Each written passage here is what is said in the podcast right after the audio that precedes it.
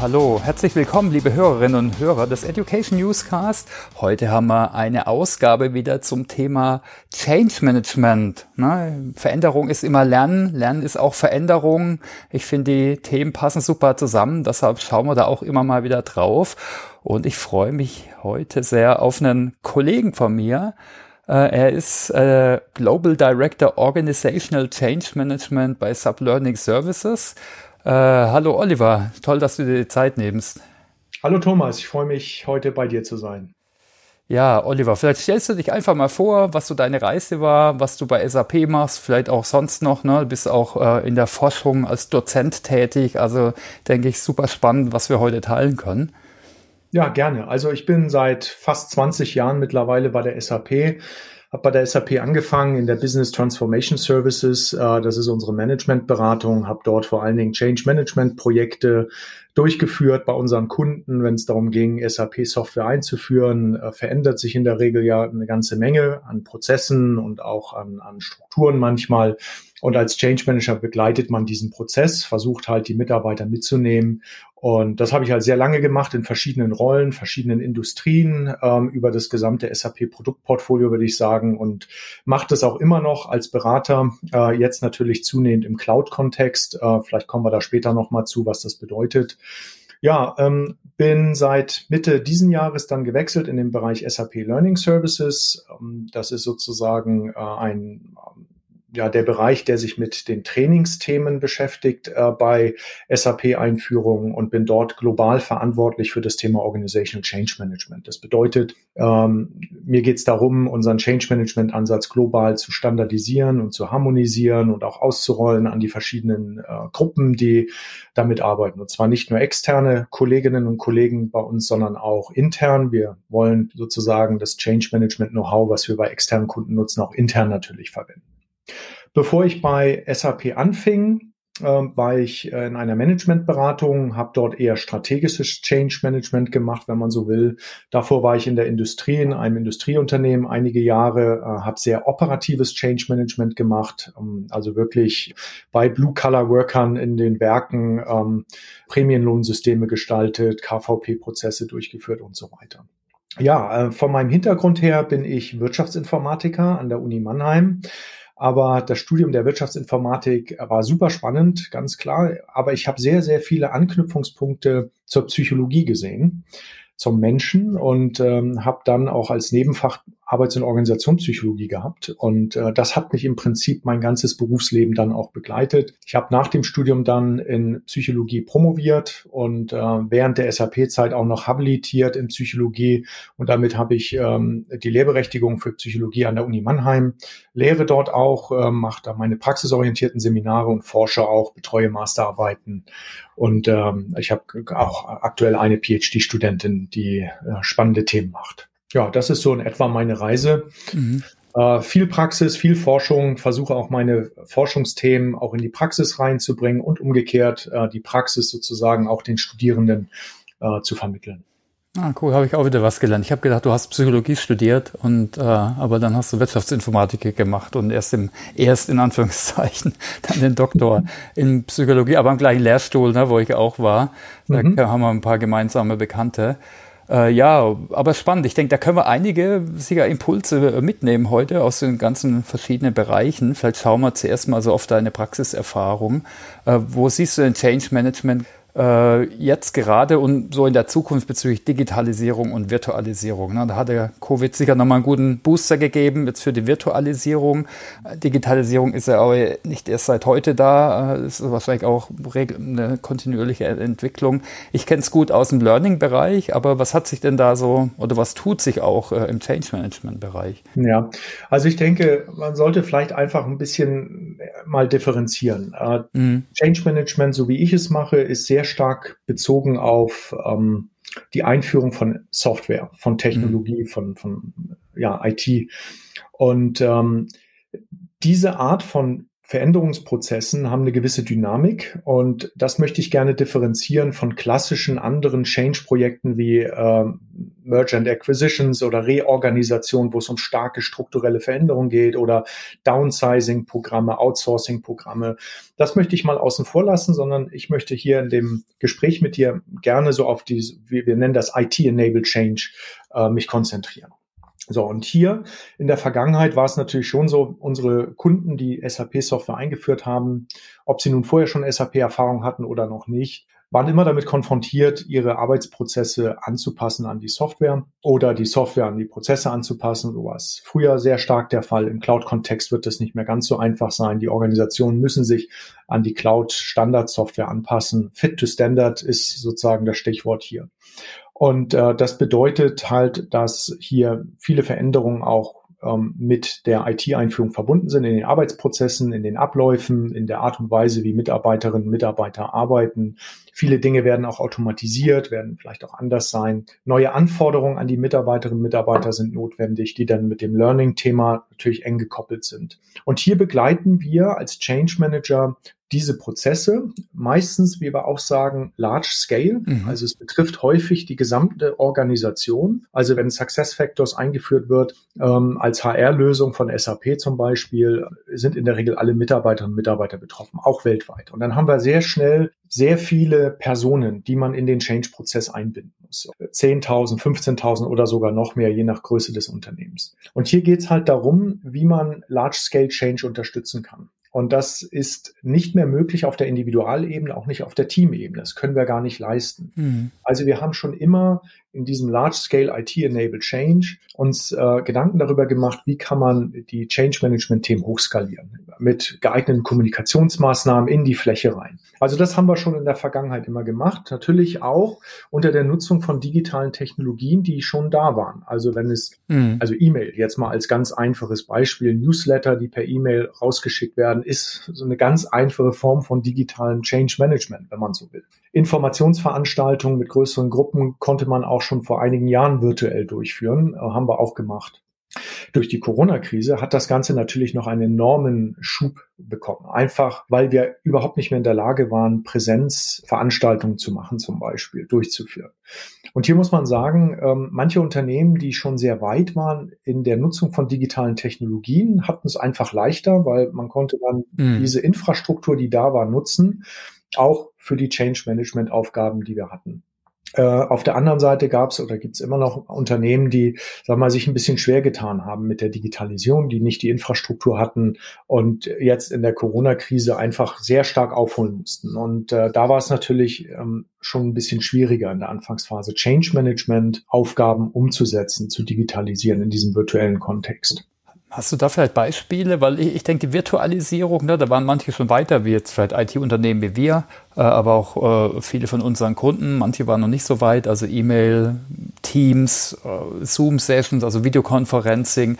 Äh, das ist aber eine starke Virtualisierung. Ich denke, so, eine Skalierung ist es sicher auch was, was hilft. Äh, auf der einen Seite hast du da vielleicht Beispiele, was da so, was du im Horizont vielleicht auch siehst, was noch stärker hingeht. Also weg von nur jetzt E-Mail-Kommunikation, okay, vielleicht auch in der Einbindung, ne? da sehen wir auch ein paar Tools und Möglichkeiten. Ja, also ähm, ist eine gute Frage natürlich. Das Lernthema ist, ist ja auch etwas, was man sehr schön hochskalieren kann. Mhm. Und einfach durch E-Learning, Webinare, ähm, also webbasierte Trainings, ähm, die jetzt auch keinen Instructor brauchen, keinen Trainer brauchen in der, in der physischen Form, sag ich mal. Und hier ähm, gibt es natürlich auch Plattformen, wie man Lerncontent ähm, großzahlig rollenbasiert auch an verschiedene Zielgruppen ausrollen kann. Und das ist natürlich sehr hilfreich, wenn es darum geht, diesen Large-Scale IT-Enabled Change zu unterstützen.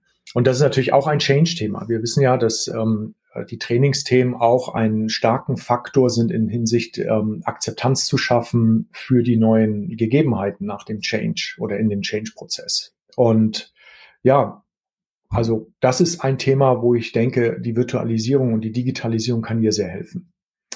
Eine andere Frage ist das Thema Monitoring. Also was mhm. wir auch schon häufig gemacht haben, sind natürlich Befragungen, ist ein klassisches Instrument eines Change Managers, Pulsbefragung oder irgendwelche Survey-Feedback-Themen, einfach um hineinzuhorchen in die Personengruppen, die von dem Veränderungsprozess betroffen sind. Und natürlich Ganz früher haben wir das mal mit Paper und Pencil gemacht, wie es so schön heißt, äh, aber das ist auch schon seit vielen Jahren nicht mehr notwendig. Es gibt Survey-Plattformen, die man gut nutzen kann. Viele unserer Kunden haben eigene Plattformen. Manche haben Qualtrics äh, von uns auch eingekauft, lizenziert, ähm, was man da nutzen kann, um einfach größere Personengruppen, die von dem Veränderungsprozess betroffen sind, einzubinden in den Change, sie nach Feedback zu fragen. Und diese Tools sind natürlich schon per se digitale Tools, ähm, mhm. die es uns helfen, als Change Manager hier sehr viel großzahlig Feedback einzusammeln, aber auch durch die Funktionalitäten, die diese Tools bieten, auch auszuwerten, automatisiert auszuwerten, Sentimentanalysen zu machen, wenn es sehr viele Kommentare gab, was gut ist oder was nicht so gut ist im Change-Prozess. Ich ähm, habe kürzlich ein, äh, eine Survey gemacht in, bei der SAP intern, haben wir auch ähm, große Veränderungsprozesse, eine Change Readiness Befragung durchgeführt ähm, bei 23.000 Mitarbeitern der SAP und da haben wir mehrere hundert Kommentare gekriegt und die kann man nicht mehr manuell so einfach auswerten. Also es ist es ist einfach ähm, ein hoher Zeitaufwand, der dann notwendig wäre. Und da hilft Qualtrics, wir haben hier Qualtrics genutzt, über eine einfache Sentimentanalyse sozusagen eine Vorklassifizierung der Kommentare zu machen. Und das hilft dann im weiteren Prozess herauszufinden, wo sind Kommentare zu verschiedenen Themen, die kategorisiert worden sind, ähm, wo man vielleicht dann mit dem Projektteam nochmal genauer drauf schauen muss. Also hier, äh, das ist ein Paradebeispiel eigentlich für Digitalisierung von Change Management Themen. Also da sind wir im Monitoring schon recht weit im Vergleich zu anderen Themen. Also ich sag mal so, wenn ich jetzt verschiedene klassische Change Management Themen sehe, Kommunikation kann man viel durch digitale Technologien schon machen. Das ganze Monitoring ist heutzutage digital möglich. Das ganze Trainingsthema ist auch digital möglich. Ähm, haben wir auch gerade schon drüber gesprochen. Also da sind schon drei große Themenbereiche, die man als Change Manager begleitet, äh, die man durch digitale Technologien einfach effizienter gestalten kann. Und wir machen es ja auch anders. Ne? Also ich jetzt nur mal Blick zurück. Meine Diplomarbeit ging wirklich um eine Mitarbeiterbefragung zu Total Quality Management vor vielen Jahren. An einem Großklinikum da, damals hat man das alles zwei Jahre gemacht. Das machen manche vielleicht immer noch. Und ich habe dann qualitative Inhaltsanalyse der Kommentare nach Meiering gemacht. Ne? So wie, wie man das damals eben gemacht hat. Aber da ist wahrscheinlich auch der Trend, was, was ich jetzt so lese, was ich teilweise auch bei uns sehe, dass man es regelmäßig macht, um dann schneller reagieren zu können, dass ich sowas dann auch schon teilweise automatisiere, wird die Inhaltsanalyse oder gerade das Regelmäßige ist es sicher ein Punkt, was mehr und mehr kommt. Lieber weniger Fragen und dann äh, öfters, so einmal im Monat oder wie, wie macht ihr das so? Ja, also ähm, da unterscheiden wir verschiedene Arten von, von Survey-Verfahren im Change mhm. Management, mhm. den wir als SAP-Ansatz haben, in unserem Ansatz haben. Also man unterscheiden Pulsbefragungen von mhm. Change Readiness Befragung zum Beispiel. Also Change Readiness Befragung, was ich gerade schilderte, das macht man halt vielleicht einmal oder zweimal vor dem Go Live, um mal so einen initialen, ähm, so, so eine Baseline, so eine Basis äh, zu bekommen, und dann vielleicht nochmal vor Go Live, ähm, vier Wochen, sechs Wochen vor Go Live nochmal eine, eine Survey, äh, um einfach herauszufinden, wie gut sind die Change-Maßnahmen bisher angekommen, gibt es noch etwas, was wir kurzfristig nachschärfen müssen, damit der Go Live möglichst gut läuft. Und diese Surveys richten sich in der Regel an alle betroffenen Mitarbeiterinnen und Mitarbeiter. Also da haben wir dann die gesamte Mannschaft involviert. Und das macht man natürlich nicht jeden Monat. Das ist viel zu mhm. aufwendig und äh, führt meiner Meinung nach auch nicht zu einem größeren Erkenntnisgewinn, weil wir haben nämlich bei, auch als Beobachtung bei häufigen Surveys, auch eine hohe sogenannte Dropout-Rate. Das heißt, mhm. dass auch Personen einfach dann bei der ersten Survey noch mitmachen, aber bei der zweiten, dritten schon nicht mehr mitmachen, einfach weil es zu eng getaktet ist. Und hier kann man eher mit Pulsbefragungen und verschiedenen Zielgruppen äh, und ausgewählten, auch repräsentativen Zielgruppen besser vorgehen. Mhm. Also, dass man immer die gleichen Leute befragt zu, zu den gleichen Fragen, äh, sondern dass man hier auch ein bisschen durchwechselt und auch kontextbezogen. Also, wenn ich ein Change Management Event gemacht habe, ein Kommunikationsevent, sagen wir mal, ich habe äh, zu Beginn des Projektes in dem Intranet des Unternehmens eine Seite eingerichtet, wo das Projekt beschrieben wird. So, sagen wir ganz allgemein, wir haben jetzt hier ein neues Projekt, so und so sieht das aus, das ist die Zielsetzung, Zeitplan und so weiter. Und äh, initiiert das dann. Dann könnte man danach einfach mal eine repräsentative Stichprobe befragen. Kennt ihr das Portal schon zu dem Projekt? Wie kommen die Informationen an? Ist alles drin, was ihr braucht? Ist das verständlich? Etc. Und da muss ich jetzt nicht alle Mitarbeiter befragen, mhm. die potenziell Zugriff drauf haben, sondern suche mir eine Zielgruppe aus. Das ist viel effizienter dann und kriege trotzdem Feedback, was ausreichend ist, um nochmal herauszufinden, ob ich hier vielleicht noch nachschärfen muss in der Kommunikation. Oder ich habe im Change Management haben wir auch verschiedene Personengruppen, die uns helfen. Eine nennen wir Change Agents. Das sind mhm. Personen, die in der Fläche verteilt sind, gerade bei globalen ähm, großen IT-Implementierungen, wo viele, viele Standorte betroffen sind, können wir oder können wir natürlich nicht immer vor Ort sein, äh, sondern wir wollen brauchen Personen, die quasi vor Ort sind und reinhorchen in ihre jeweiligen Organisationsbereiche und uns helfen, ja, dieses, eine Resonanz zu bekommen über den Change-Prozess. Und diese Change Agents, das in meinem, einem meiner letzten Projekte hatten wir, es war eine deutsche S4HANA-Implementierung, ungefähr 2000 Mitarbeiter, hatten wir 24 Change Agents, die alle Standorte in Deutschland abgedeckt haben. Und mit denen haben wir regelmäßig einmal im Monat ähm, Conference Calls gemacht, wo wir verschiedene Themen vorgeschlagen haben, ihnen mitgegeben haben, auch so als Enablement. Und wir haben Pulsbefragungen gemacht. Jedes mhm. Mal zu jedem Call haben wir eine kurze Pulsbefragung gemacht, um die Resonanz einzufangen. Das ähm, wäre jetzt ein anderes, anderes Instrument, was man einsetzen kann. So eine Pulsbefragung ist ja auch eine Einbindung, ne? weil ich, ich meine, ich, ich denke, das ist auch nichts Neues, dass Einbindung wichtig ist, äh, aus verschiedenen Gründen. Leute fühlen sich abgeholt, vielleicht motiviert. Ich habe natürlich dann auch mehr Informationen. Wie siehst du das dann, das Thema Einbindung? Also früher hat man gesagt, Betroffene zu Beteiligten machen. Also da gab es auch viel Streit, ja. Ja, manche Sachen muss man einfach, da kannst nicht jeden bei allen Themen einbinden. Aber sowas kann ich auch digital machen, äh, zum Beispiel, ne? durch Befragung, durch Weiter Whiteboards, digitale. Wie siehst du das dann äh, in der Digitalisierung äh, noch voranschreiten? Also grundsätzlich ist erstmal ähm, eine Befragung für mich auch ein Beteiligungsinstrument. Mhm, ja. Durch die Befragung an sich beteilige ich halt dann die Zielgruppen, die ich in diese Befragung einbinden möchte. Und wichtig ist natürlich dann auch Erwartungen zu managen. Was heißt denn mhm. diese Einbindung? Hm, also Feedback einzufordern oder nach Feedback zu fragen bedeutet nicht unbedingt, dass auch alles, was dort an Feedback kommt, sofort umgesetzt wird. Also ich habe das bei einem schwedischen Kunden, hat mir ein, äh, der, der Programmsponsor hat mir mal gesagt, Listening does not mean satisfying. Und das ist ein sehr, sehr schöner Satz eigentlich. Also das Zuhören bedeutet nicht, dass ich auch alles, was ich an Feedback kriege, auch gleich umsetzen muss. Und diese Erwartung muss ich natürlich managen. Gleichwohl wollen wir Feedback haben. Wir wollen sehen, wo wir vielleicht noch nachschärfen müssen. Aber die Entscheidung liegt beim Projektteam dann oder beim Change Management Team. Das heißt, die Frage der Beteiligung ist ja dann auch, welche Entscheidungskompetenzen haben die Personen, die beteiligt werden? Und da würde ich jetzt mal sagen, wenn man Change-Befragung durchführt in dem Sinne, ist es, ist die, sag mal, die Entscheidungsmöglichkeiten durch die Mitarbeiter sind sehr begrenzt, muss man einfach sagen. Und diese Erwartungen müssen wir auch so managen. Wir können hier nicht, wenn wir 20.000 Mitarbeiter einbinden, äh, und können die nicht nach ähm, Designvorschlägen fragen und dann ähm, kriegen wir eine riesige Varianz von verschiedenen Vorschlägen. Das kriegt man gar nicht mehr gehandelt. Und schon gar nicht in unserem Kontext Standardsoftware einführen. Mhm. Deswegen habe ich am Anfang gesagt, wir müssen das differenzieren von anderen Change-Prozessen, sagen wir mal als Beispiel Strategie-Change. Da macht die Einbindung einer der Belegschaft vielleicht auch einen ganz anderen Sinn und da will man auch mehr Feedback haben, was man auch einbaut in eine neue Strategie zum Beispiel. Da mag das vielleicht mehr Sinn sein, äh, Sinn machen. Da mag ein höherer Grad an Partizipation Sinn machen. Bei unseren IT-Projekten ist es, vor allem im Cloud-Kontext, ist es sehr limitiert. Das muss man einfach sagen. Wir haben eine Standardsoftware wie SuccessFactors oder Ariba oder Concur. Und da gibt es Standardfunktionalität, die Standardprozesse unterstützen. Und hier ist schon ähm, die, also das erkennen auch unsere Kunden natürlich immer mehr und sehen auch die Vorteile von Best Practice Prozessen, dass die Organisation sich daran anpassen muss. Und da sind die Freiheitsgrade, Mitbestimmungen in Richtung, wie man sowas designt, was man sonst noch alles an schönen Sachen machen könnte, sehr begrenzt.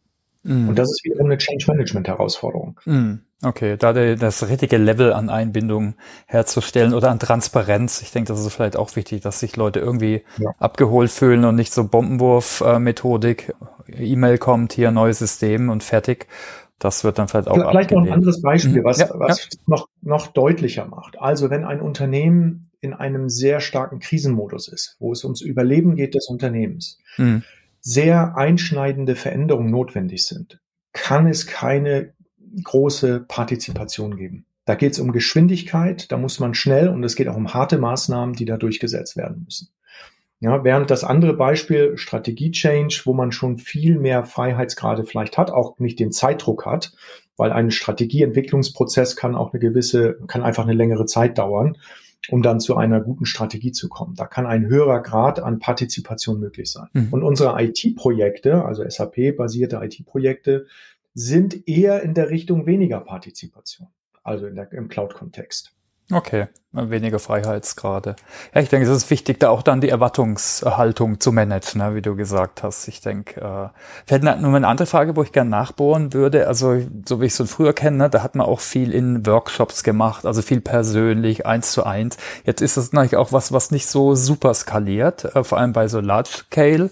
Transformation. Du hast jetzt schon eine Automatisierung äh, genannt. Ne? Das war die Sentiment-Analyse. Da müssen nicht arme Studenten wie ich damals sich hinsetzen und ganz viele Sachen ordnen in irgendwelchen Tabellen, sondern da gibt es jetzt schon Tools. Gibt es da noch andere Beispiele von so Automatisierung, die dir einfallen oder wo du, was du auch siehst? Also ich könnte mir vorstellen, ne, vielleicht auch so dialogbasierte, also Chatbots äh, als Buzzword vielleicht, ne, im, im UI her. Da siehst du noch andere Möglichkeiten, um, um so den Change Manager Manager besser zu multiplizieren oder den Change Agent? Also äh, eine, eine super Frage. Ähm, und da kann ich jetzt noch keine klare Antwort geben. Was ich mhm. sehe im Markt ist, dass es viele Ideen gibt, die Arbeit des Change Managers ähm, sag mal stärker zu automatisieren, also einen höheren Effizienzgrad zu erreichen durch die Nutzung von digitalen Tools. Und da können wir mhm. jetzt mal anfangen mit dem ganz klassischen Rolle des Change Managers, der halt seine Aufgaben, seine Aufgabenpakete hat und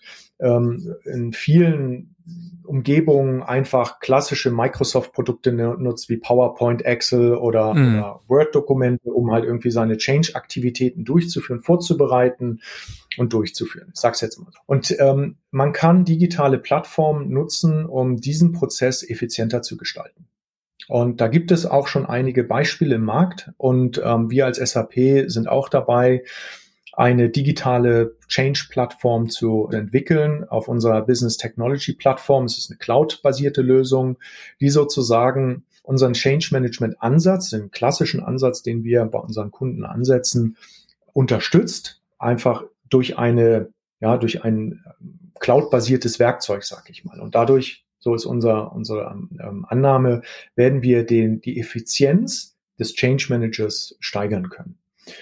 So, können wir dadurch skalieren? Das ist noch nicht damit möglich. Ähm, was eine Vision wäre, dass solche cloud-basierten Lösungen vielleicht auch sich weiterentwickeln mit auch mehr Content, mit mehr Inhalten, ähm, wie gesagt, wir sind bei Standardsoftware und da können die Inhalte auch größtenteils standardisiert sein. Also da gibt es Muster, die wir einfach erkennen, was sich verändert bei der Einführung von Success Factors mhm. in HR-Bereichen von unseren Kunden. Also das können wir generalisieren, aggregieren und das könnte man in solche Produkte, in so eine Cloud-Plattform auch einbauen.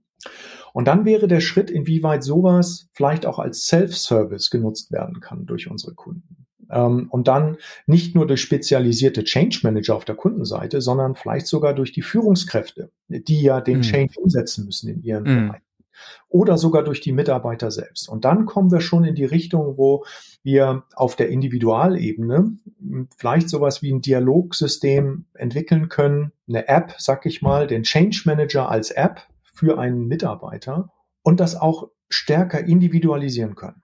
Weil was interessiert einen Mitarbeiter oder einer Mitarbeiterin? Was ändert sich für sie? Mhm. Ganz persönlich, in ihrem Job, ja. an ihrem Arbeitsplatz. Wir haben in unserem Change Management sowas, nennen wir Change Impact Analyse, also die Auswirkungen der Veränderungen transparent zu machen. Und das brechen wir dann runter auf Fachbereiche, auf verschiedene Rollen. So, und das ist ein sehr manueller Prozess und auch dann sozusagen die Rückmeldung an die Mitarbeiter ist halt auch ein Prozess, den wir durch sowas viel besser unterstützen können. Und das wäre skalierbar. Und das ist so eine Vision, die ich auch habe und wo ich denke, wo es hingeht. Aber wie gesagt, bei, nur bei Change-Prozessen, die mal ein gewisses Maß an Standardisierung auch haben. Ja, da möchte ich auch verweisen. Ich hatte erst einen guten Podcast, äh, eine gute Podcastaufnahme mit dem Ulrich zum Thema Low-Code, No-Code. Ne? Da wird es auch noch, denke ich, einiges geben, außer mit Bot-Bibliotheken oder App-Bibliotheken, dass vielleicht sich sogar Kunden austauschen, ne? ob es jetzt ein Fragebogen-Template ist, das wäre sehr einfach, oder so ein Fragebogen-App, bis hin zu vielleicht anderen Bots, je nach äh, äh Thema. Also da gibt es ja so einem, im Bereich RPA, aber auch so Low-Code, No-Code, äh, gibt's da wird noch einiges kommen, denke ich, dass es noch einfacher sein wird, solche Sachen zu bauen und sich aber dann auch auszutauschen in so einer Art Marktplatz. So ein bisschen hat sich auch angehört. Also ich denke, da werden wir, sind wir sicher gespannt, was sich da tut. Ich möchte vielleicht noch einen, einen wichtigen mhm. Punkt sagen, der, der hier eine Rolle spielt. Mhm. Ähm, für viele Kunden ist die Einführung von Cloud-Software heutzutage noch eher ein disruptiver Veränderungsprozess. Einfach mhm. weil sie sehr stark von einer nicht cloud-basierten Umgebung in eine hochgradig standardisierte Cloud-Umgebung gehen müssen. Also der Change ist relativ groß für viele. Vor allen Dingen, wenn auch Kunden verschiedene Tochterfirmen haben, die in unterschiedlichen, sagen wir mal, ähm, unterschiedliche Systemlandschaften im Einsatz haben. Und das Ziel ist, das global zu standardisieren. Das ist eine Fragestellung, äh, die wir häufig haben. Das sind disruptive Change-Prozesse, die erfordern auch ein starkes Maß an Change Management Support, meiner Meinung nach. Auch klassisches Change Management, so wie wir das bisher gemacht haben. Es wird aber in der Zukunft immer mehr Kunden geben, die schon mal auf ihren Cloud, die Cloud-Software eingeführt haben, die ihren Standard haben und den Standard nutzen. Was passiert dann in diesem Szenario? In diesem Szenario gibt es dann die SAP liefert neue Funktionalitäten äh, jedes halbe Jahr oder jedes Vierteljahr, je nach ähm, Software. Und der Kunde kann diese neuen Funktionalitäten einspielen.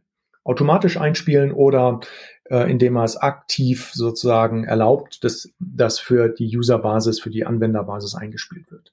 Und dieser Change-Prozess ist kein disruptiver mehr, sondern das ist ein inkrementeller Change-Prozess. Mhm. Das heißt, wir werden aus einer disruptiven Welt in eine eher inkrementelle Welt kommen im Kontext der IT-Projekte, muss ich immer dazu sagen. Und wir kennen das alle aus dem Privatleben. Also wenn wir unsere Apps haben auf unseren Smartphones hm, und da gibt es eine neue Funktionalität, dann wird die einfach eingespielt, dann gibt es vielleicht noch einen Link, wo man sich ein kleines YouTube-Video anschauen kann, äh, wo das kurz erklärt wird. Und häufig ist es ja auch sehr intuitiv, weil man die App schon kennt und weiß sehr schnell, wie man es bedienen kann.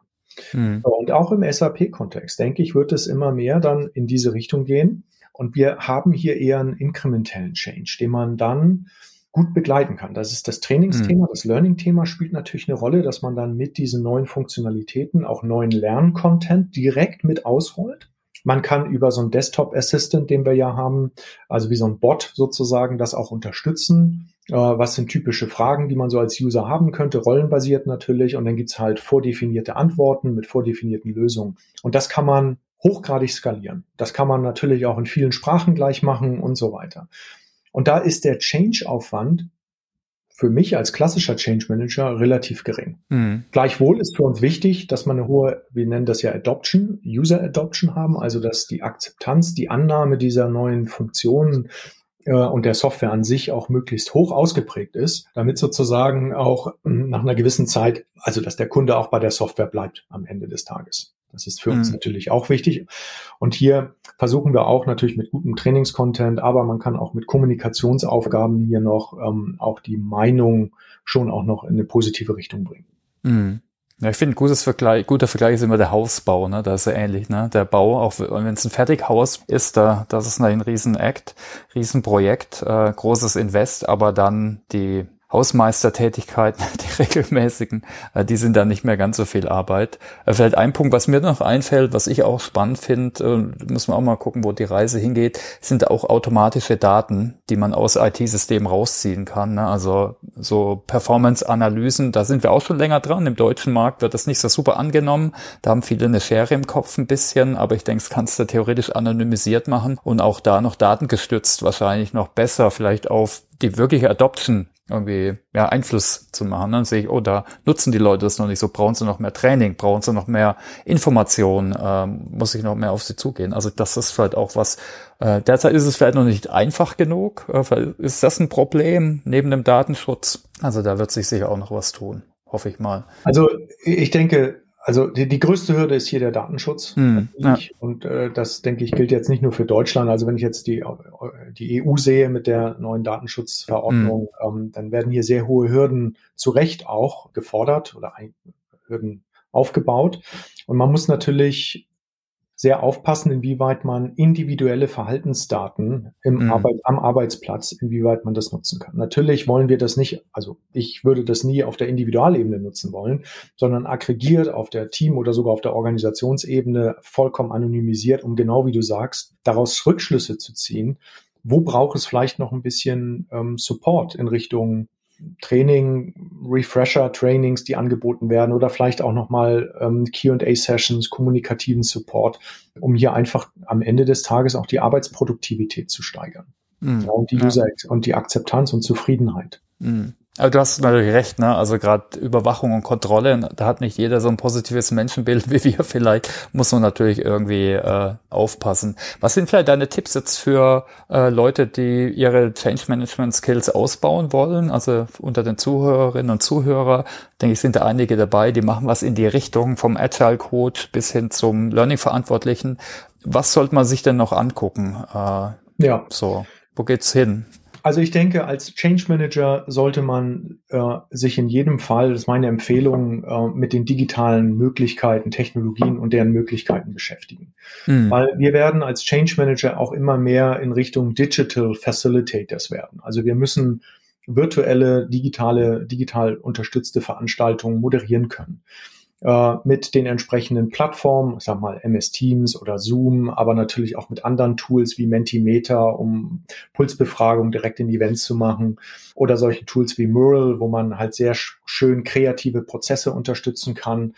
Die bedürfen immer noch einer Moderation. Also das dürfen wir nicht vergessen. Und da kann man als Change Manager sich in jedem Fall hinentwickeln im Umgang mit diesen Technologien. Das ist meine große Empfehlung. Das Thema Agilität, was du angesprochen hast, ist auch natürlich ein wichtiger Punkt. Hm. Generell ähm, wollen Unternehmen agiler werden. Sie versprechen sich davon einfach auch ähm, schneller, flexibler auf ähm, neue Anforderungen der Umwelt eingehen zu können.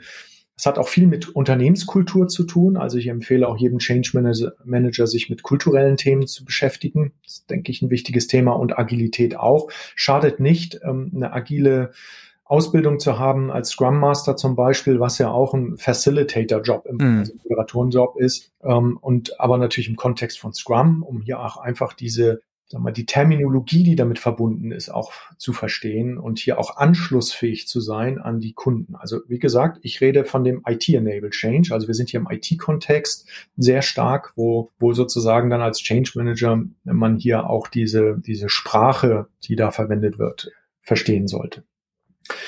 Was nach wie vor wichtig ist, und da haben wir noch gar nicht drüber gesprochen, bei dem mhm. ganzen Thema Virtualisierung und Digitalisierung bleibt meiner Meinung nach das Thema Emotionen. Mhm. Äh, also so ein bisschen auf der Strecke.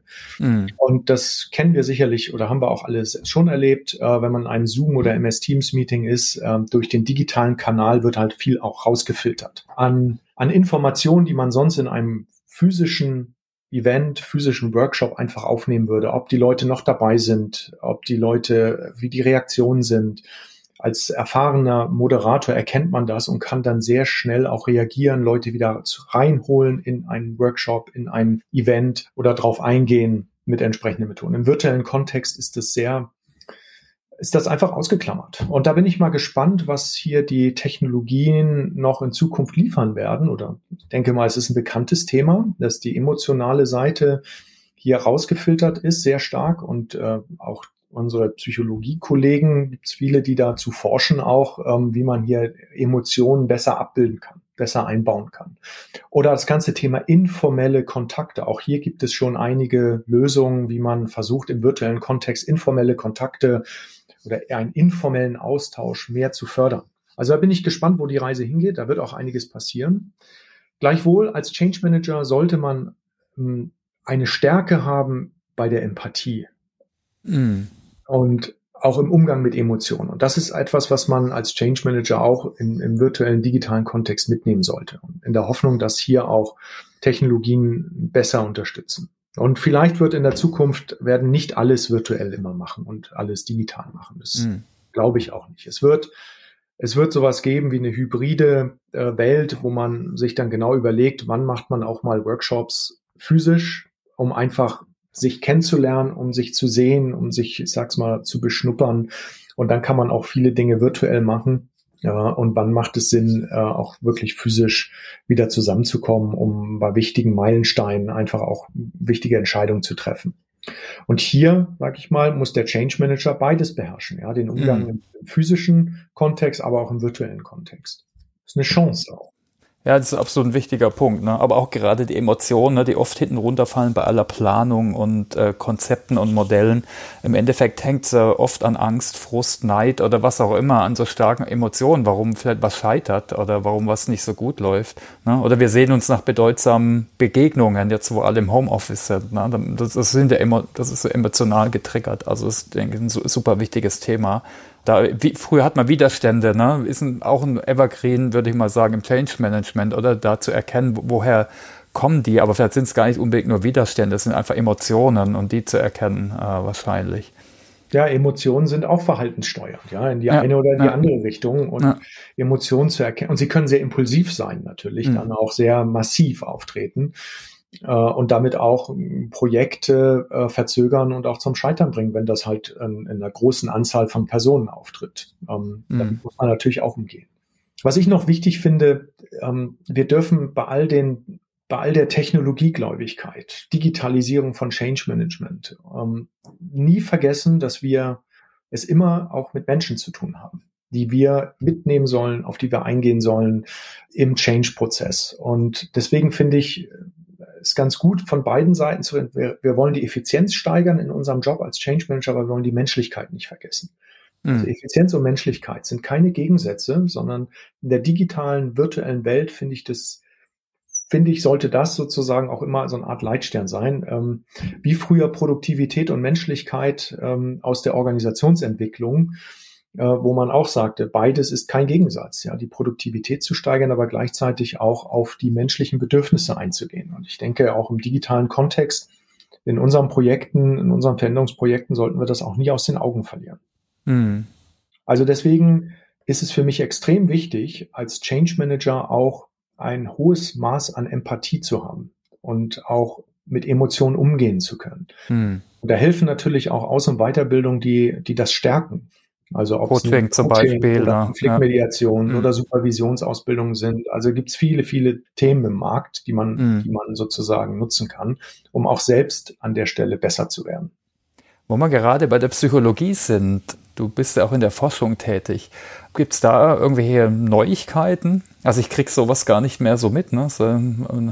Seitdem, ich lese zwar viel auf LinkedIn und auf irgendwelchen Blogs, aber gibt, hat dich da zuletzt was überrascht oder vielleicht auch, was du interessant findest einfach in der Forschung? Naja, also die Corona-Krise hat natürlich jetzt äh, die Forschung sehr stark in, in äh, vereinnahmt. Also es, es gibt, mm. Es sind dann letztes Jahr, als wir anfingen mit dem ersten Lockdown, gab es natürlich viele interessante Fragestellungen. Was macht das mit den Menschen, äh, mit dem Wohlbefinden der Menschen, mit, mit den Arbeitsprozessen, äh, mit, mit Führung? Äh, mit Kommunikation, mit Kollaboration, also klassische Themen der Arbeits- und Organisationspsychologie. Und da haben sich viele Forscher auch dann draufgestürzt und so allmählich kommen auch viele Forschungspublikationen raus, was die Corona-Krise sozusagen im Arbeitskontext bewirkt hat oder nicht bewirkt hat, welche Effekte es gab. Ähm, das mit, zu den klassischen Themen. Zu Change Management habe ich bisher wenig gesehen, bis gar nichts. Mhm. Und Digitalisierung und Change Management habe ich bisher auch keine Forschungsstudien gesehen, also nach meinem Kenntnisstand. Die werden sehr stark im Moment aus der Beratungslandschaft getrieben. Die großen Beratungshäuser mhm. äh, die alle sich überlegen, wie sie digitale Technologien besser einsetzen können für Change, zur Unterstützung von Change Management Prozessen. Äh, aber in der Forschung habe ich hier noch wenig gesehen. Also ist meiner Meinung nach auch eine Forschungslücke noch. Und mhm. wird kommen. Ich selbst beschäftige mich gerade mit dem Thema Design Thinking auch, und zwar ähm, Design Thinking im virtuellen Kontext versus im physischen Kontext. Und ähm, für mich also ich bin davon überzeugt, dass man Design Thinking, kreative Prozesse dass die wirkungsvoller sind im physischen Kontext, weil hier einfach, ähm, also im Design Thinking, äh, weil hier einfach äh, viel, viel mehr passiert, parallel passieren kann, was ich in einer digitalen Welt nicht habe. Ich kann in der digitalen Welt, können nicht alle gleichzeitig miteinander reden oder sehen, was andere machen. Das wird alles ausgeklammert. Und ich glaube, dass das einen Effekt hat auf die kreative Leistung eines Design Thinking Teams. Und das untersuche ich gerade. Mhm. Also das wäre mal so ein Beispiel, ähm, wie effektiv können, können, kann Design Thinking im virtuellen Kontext sein im Vergleich zum physischen Kontext. Also im Sinne ja. des kreativen Ergebnisses. Spannende Fragestellung. Und dann die Frage auch, was, was sind die äh, Mechanismen, die sozusagen hier zu dem Unterschied führen? Also das ist eine Frage, die ich, die ich gerade aktiv auch äh, aus einer Forschungsperspektive mir anschaue. Vielleicht nochmal forschungsmäßig oder akademisch, auf was äh, stützt du dich denn bei deiner Arbeit? Ich meine, gibt es also die alten Schinken, die natürlich auch immer in ihrem Kontext gesehen werden müssen, also so von Kotter bis zu irgendwelchen Vertrauens-Change-Adoption-Kurven, die denke, in einem Podcast wurde mal gesagt, das ist gut, das kennen die Leute. Auf der einen Seite bildet das so die agile Wirklichkeit nicht mehr so wirklich unbedingt ab und sind vielleicht in einem ganz anderen Kontext äh, erstanden. Benutzt du sowas? Wir haben auf der anderen Seite auch ein eigenes, ein eigenes Vorgehensmodell ne, bei der SAP.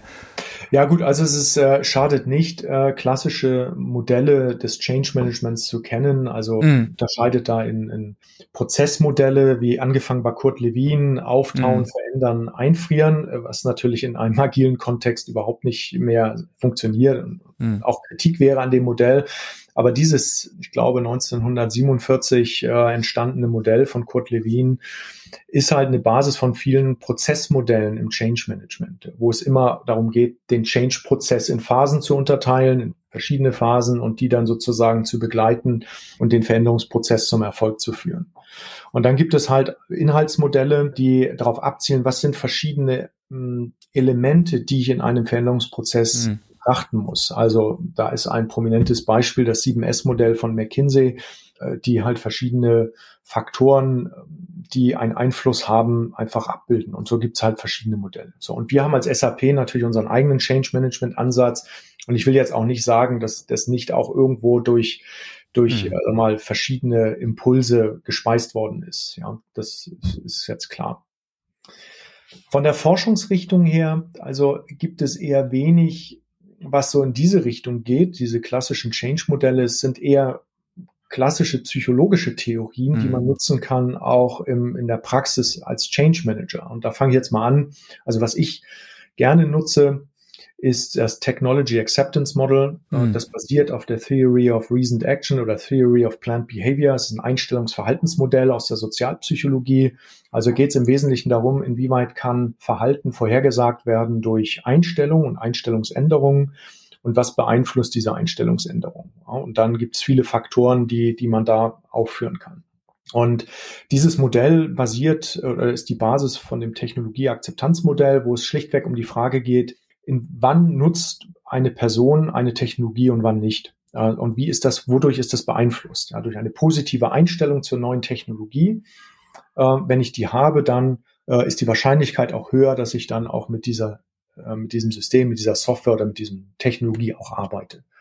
So, sowas hilft im Prinzip, ähm, mal auch den sowas wie eine Change Readiness Analyse oder oder Surveys zu strukturieren. Also ich mhm nutzt dann diese Frameworks oder diese Theorien, die ja verschiedene Konzepte beinhalten, verschiedene Konstrukte beinhalten, dazu auch ähm, Fragebögen zum Beispiel zu designen. Natürlich sind all diese Modelle, haben, haben Pros und Cons. Ähm, gerade wir haben über Emotionen gesprochen. Die emotionale Seite wird hier eher sehr wenig betrachtet, eine Kritik an der Theory of Reasoned Action auch oder Planned Behavior, ja, weil Verhalten der, von Menschen ist nicht nur rein rational durch Abwägen äh, gesteuert, sondern auch durch Emotionen. Und gerade in Veränderungsprozessen haben wir auch mit Emotionen zu tun. Und auch hier habe ich ein Forschungsthema, wo es darum geht, wie man die emotionale Seite besser abbilden kann oder besser, ja, besser abbilden kann in Instrumente, die mir als Change Manager Möglichkeiten geben, noch ein bisschen sag mal, ganzheitlicher in den Veränderungsprozess reinzuschauen. Okay, das war nochmal ein spannender äh, Einblick. Das verlinken wir auf jeden Fall in die Show Notes. Ne? Technologie-Akzeptanzmodell haben wir auch intern schon benutzt für, für Research. Also für alle, die es noch nicht kennen, da solltet ihr unbedingt mal reingucken.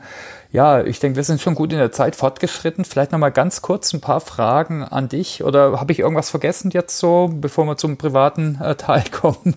Nee, zur Home, zur Home also Story. Es ist ein spannendes Feld. Mhm. Ja. Und da ist sehr, sehr viel in Bewegung. Und Corona hat auch hier äh, wirklich was in Bewegung gesetzt. Ähm, mhm. Und dass sich viel mehr Gedanken gemacht wird, wie man digitale Technologien nutzen kann und natürlich dann auch fürs Change Management. Und da bin ich gespannt, was hier noch kommen wird, was auch die großen Softwarehersteller hier leisten werden. Ja, oder auch was Startups vielleicht, die sind oft dann auch kreativ und auch schnell oder noch schneller manchmal. Äh, Werden dann gekauft von den ja. großen Beratungshäusern. Wahrscheinlich, genau. Ja, wir nennen es Home Story, äh, der private Blick. Was ist denn dein Glaubenssatz, dein Narrativ zur Veränderung, zu Change, Transformation? Ja, ich will jetzt nicht äh, das wiederholen, was viele schon gesagt haben. Alles ist im Fluss sozusagen. Hatten wir ähm, noch gar nicht. Ja, ja, was ist mein Glaubenssatz? Also ich finde, ähm, wir, wir sollten die, die menschliche Seite in Veränderungsprozessen nicht vergessen und ich halte nichts davon, ähm, so eine Art Checkbox Vorgehen im Change Management durchzuführen, wie es auch von manchen propagiert wird, so nach dem Motto, ich habe hier eine Liste von Aktivitäten und wenn ich die abhake, hake, dann wird der Change erfolgreich sein. Das glaube ich nicht und da halte ich auch nichts von. Wir reden hier über Menschen mit Menschen. Ähm, es ist nicht linear, es ist eher systemisch zu betrachten und äh, äh, ja, bietet auch viele Unwägbarkeiten, die man nicht mhm. einfach vorhersagen kann. Also man muss mit der Unsicherheit einfach auch umgehen können als Change Manager. Okay, danke. Äh, deine, also wie lernst du gerne? Was sind so deine Lernhacks? Äh, wie lernst du gerne und gut? Ja, ich bin da relativ klassisch unterwegs noch. Also ich äh, lese Texte, mhm. lese Bücher, äh, um, um mir Wissen anzueignen. Ja, das ist so eher mein Learn-Hack. Okay. Ganz klassisch, traditionell. Ja, da tickt ja einfach jeder ein bisschen anders. Ne? Was steht denn derzeit auf deiner To-Learn-Liste? Was machst du denn als nächstes? Was willst du denn lernen? Also ich muss mich mal wieder ein bisschen intensiver mit äh, den statistischen Methoden auseinandersetzen, die wir in der Psychologie nutzen ähm, für Forschung, ähm, mhm. Multilevel-Analysen zum Beispiel. Und ähm, ich nutze hier gerne oder werde R nutzen.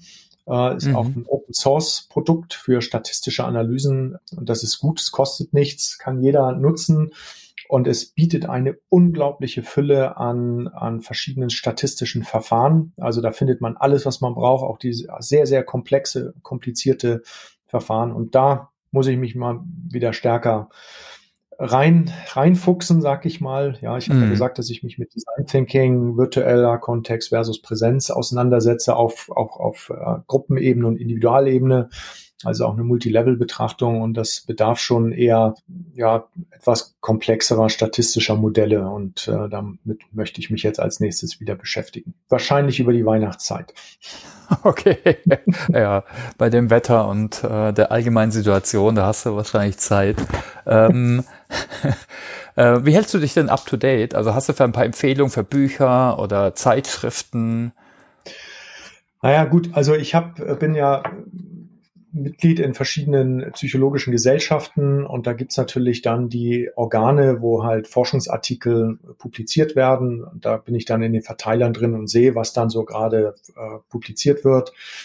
Äh, das ist das eine. Ähm, ich was kannst du da empfehlen? Sorry, was kannst du da empfehlen? Verband Deutscher Psychologen zum Beispiel? Ja, also, genau, Verband Deutscher Psychologen, dann die, ähm, die äh, European Association of Work and Organizational Psychology, die ABOP, ja, oder die SIOP, die Society of Industrial and Organizational Psychology, ist der amerikanische Verband, äh, die auch, äh, die SIOP richtet äh, jährlich Konferenzen aus, die auch, ähm, äh, wo ich auch regelmäßig teilgenommen habe, sehr inspirierend sind. Man sieht nicht nur manche von den Professoren, die man schon seit vielen Jahren kennt, weil sie tolle Bücher, tolle Artikel geschrieben haben, äh, sieht man dann auch mal leibhaftig, sondern solche Konferenzen sind auch ein extrem intensiver Austausch, Erfahrungsaustausch, man kann Netzwerke knüpfen. Und die AVOP findet alle zwei Jahre statt. Jetzt durch Corona ist alles ein bisschen durcheinander gegangen. Die nächste AVOP findet in Glasgow statt im Januar. Vielleicht jetzt auch nicht die beste Jahreszeit, um nach Schottland zu fahren, aber äh, es ist halt auch eine sehr, sehr schöne Konferenz. Ähm, gehen meistens so drei Tage. Man kann auch Workshops davor besuchen und, und danach. Ähm, also das sind Dinge, die ich gerne mache. Ähm, dann natürlich Aus- und Weiterbildung. Ich schaue auch immer im Markt sozusagen, was passt zu meinem Aus- und Weiterbildungsportfolio. Ich habe zuletzt halt eine Konfliktmediationsausbildung mhm. gemacht, die sehr intensiv war, auch ein, über ein Jahr gedauert hat. Und jetzt äh, kommt so wieder die Zeit, so ich mir überlege, was kommt als nächstes, was passt gut rein. Ähm, und diese Art von, von Aus- und Weiterbildung off the job sozusagen sind für mich immer sehr inspirierend, weil man mit, mit Menschen aus ganz unterschiedlichen ähm, professionellen, professionellen ähm, Situationen zu tun hat, ja, Non-Government-Bereich zum Beispiel. Ähm, und, und das ist toll, einfach dann sehr intensiv ähm, durch den Lernprozess zu gehen. Das ist nochmal eine super Anregung. Okay, dann du, dann ganz herzlichen Dank. Ich denke, wir haben jetzt 52 Minuten hier auf der Uhr. Ich denke, da hatten wir echt viele Sachen äh, behandelt. Ich habe echt einiges auch für mich mitgenommen, nochmal zur Reflexion. Ich fand es super spannend. Äh, dann ganz herzlichen Dank für deine Zeit, Oliver. Und für alle, die zugehört haben, ja, ich hoffe auch natürlich, dass ihr was mitnehmen konntet. Äh, gerne könnt ihr euch natürlich melden mit Feedback, mit Sternchen auf Apple Podcasts und empfehlt den Podcast gerne weiter oder gibt uns Feedback, was wir vielleicht anders machen können. Da freuen wir uns auch immer. Dann bleibt mir es auch nur zu sagen, tschüss und bis nächsten Montag dann wieder. Ciao, ciao. Vielen Dank, Thomas. Ja, danke, Oliver.